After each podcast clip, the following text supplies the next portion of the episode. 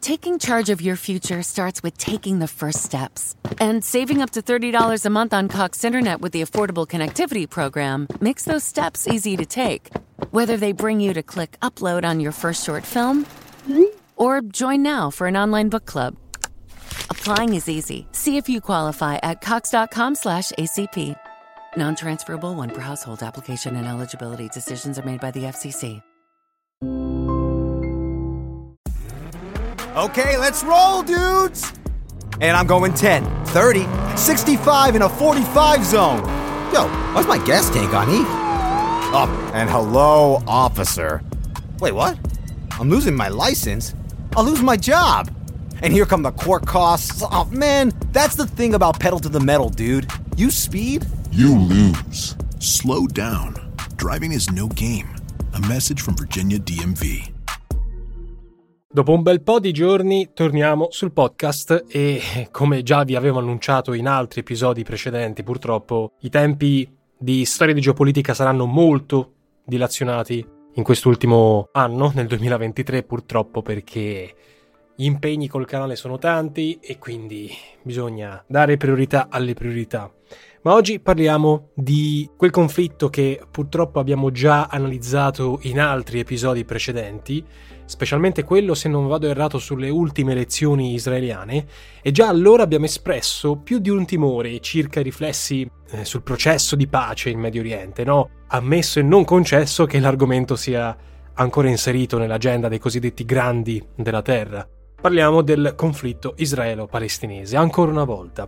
E come volevasi dimostrare, l'insediamento del governo che è guidato dal premier Benjamin Netanyahu, che è avvenuto, come tutti voi ricorderete, a fine dicembre, con la partecipazione determinante dell'estrema destra, sembra andare incontro alle previsioni più fosche. Perché nonostante nel discorso ufficiale dinanzi alla Knesset, lo ricordiamo, il Parlamento di Israele, il sei volte premier abbia parlato dell'intenzione di eh, rafforzare il processo di pace ed estendere gli accordi di Abramo, per intenderci quelli che hanno consentito allo Stato ebraico di allacciare relazioni diplomatiche con vari paesi arabi, le tensioni, purtroppo, con i palestinesi sono in crescita esponenziale già da diverse settimane e di questo si parla poco nei media ufficiali.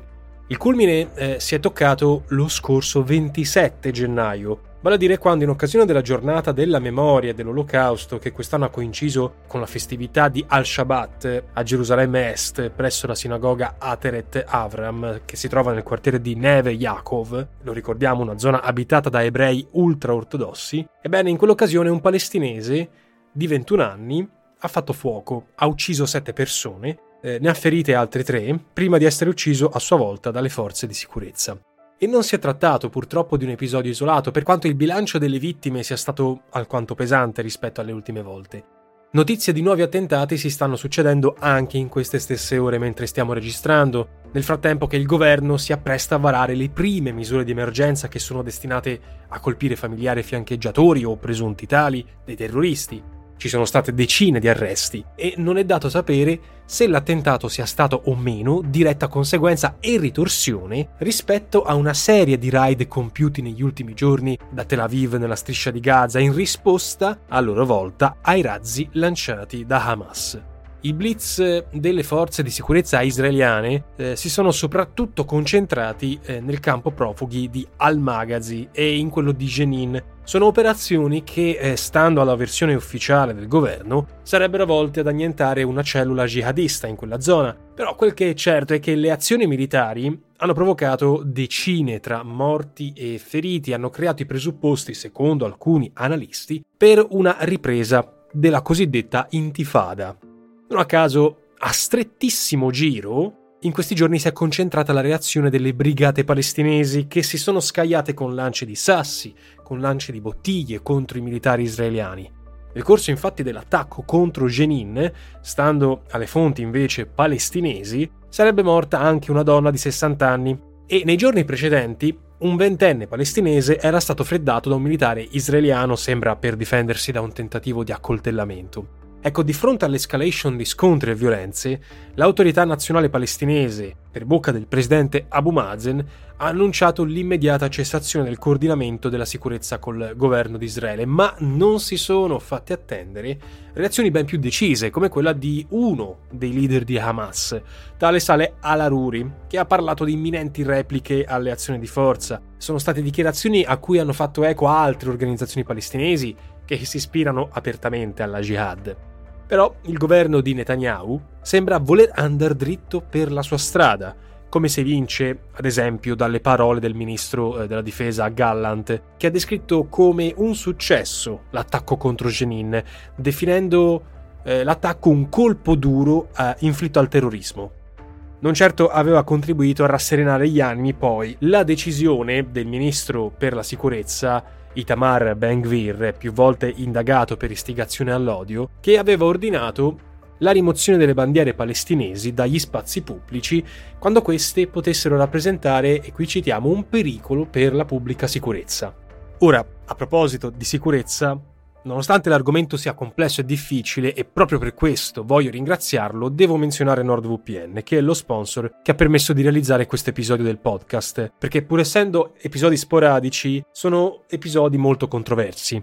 E NordVPN supporta la nostra attività, Ve lo ricordo, all'interno dell'app per telefono e computer di NordVPN troverete Threat Protection, che è lo strumento migliore per navigare online senza il rischio che i nostri dispositivi possano essere infettati da pericolosi malware. Io l'utilizzo che faccio dell'app è praticamente quotidiano perché so bene che grazie a un avanzato sistema di crittografia, NordVPN protegge i nostri dati, ci permette di aggirare qualsiasi tipo di limitazione che è dovuta al nostro indirizzo IP. In altre parole possiamo localizzare la nostra posizione in un'altra parte del mondo e tenerci aggiornati leggendo articoli o visionando filmati potenzialmente inaccessibili dall'Italia. Il tutto in massima sicurezza, visto che le nostre attività sul web non potranno essere tracciate neanche da NordVPN, come è stato sottolineato dalla ricerca indipendente stilata dalla società di revisione Deloitte. Ora in descrizione trovate il link per scaricare NordVPN e approfittare di uno sconto esclusivo. Vi basta aggiungere il codice sconto NovaGeo e avrete non soltanto un periodo di prova gratuito di 30 giorni in forma di soddisfatti rimborsati, ma anche un mese gratis. E ora torniamo un attimo alla nostra recente escalation, perché di questo pericolo, assieme a quello della deflagrazione in un conflitto aperto, eh, ne ha già parlato in una recentissima intervista Filippo Landi, che è corrispondente già eh, della RAI dal Medio Oriente, il quale ha sottolineato la perdita di credibilità agli occhi degli stessi arabi dell'ANP, cioè l'autorità nazionale palestinese, il che potrebbe cedere il passo o far cedere il passo alle fazioni più estremiste in Palestina. A questo punto non c'è bisogno di ricorrere ai sondaggi per capire che la fiducia nella pace da ambo le parti sia purtroppo ai minimi storici. La comunità internazionale, o chi che sia, come del resto fa da decenni, pur condannando le violenze e chiedendo la convocazione del Consiglio di sicurezza dell'ONU, non fa molto di più.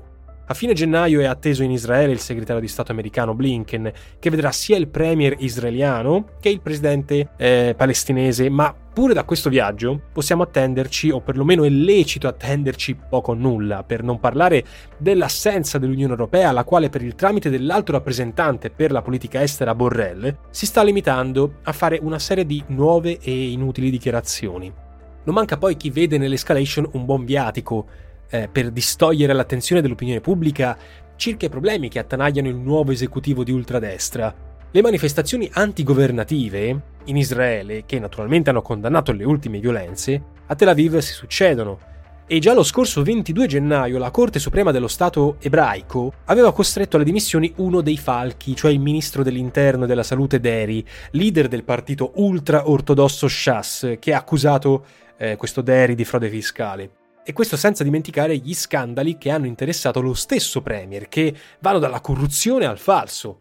L'unico segnale positivo eh, che sta arrivando nelle ultime settimane è stato l'annuncio della nascita di una nuova forza politica chiamata Per tutti i cittadini, a composizione mista israelo-palestinese, i suoi fondatori sono Avram Burg, che è un parlamentare israeliano, e un certo Faisal Azaiza, che è un ricercatore palestinese, preside della facoltà di scienze della previdenza sociale e della salute ad Haifa. Nella presentazione ufficiale a Tel Aviv, questi due promotori hanno chiarito l'intenzione di rivendicare la piena uguaglianza, la parità giuridica tra tutti i cittadini e che siano ebrei o arabi, per quanto il politico arabo-israeliano eh, Sami Abu Shehadeh, militante di sinistra, abbia dovuto riconoscere che uno dei maggiori problemi nella zona è rappresentato dal fatto che, e qui citiamo, la maggior parte degli ebrei in Israele non è disposta a rinunciare ai privilegi di cui gode sotto il sistema attuale. Israele, citiamo ancora quanto detto da questo politico arabo israeliano, è uno stato razzista, costruito sulla supremazia ebraica, e su questo c'è consenso in tutti i partiti sionisti.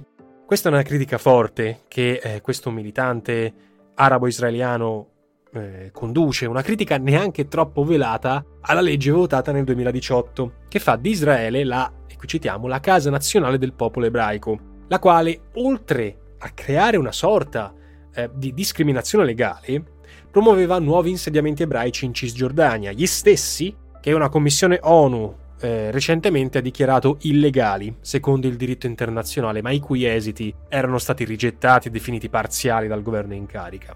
Ricordiamo che la stessa legge ha rimosso la lingua araba da quelle ufficiali all'interno dello Stato e quindi, in altre parole molto semplici, dal 2018 in avanti la vita è diventata molto più difficile per tutti coloro che eh, cerchino di promuovere la convivenza tra le due parti di mondo, tra ebrei e arabi, i quali, giova rammentarlo, costituiscono circa un quinto dei cittadini di Israele.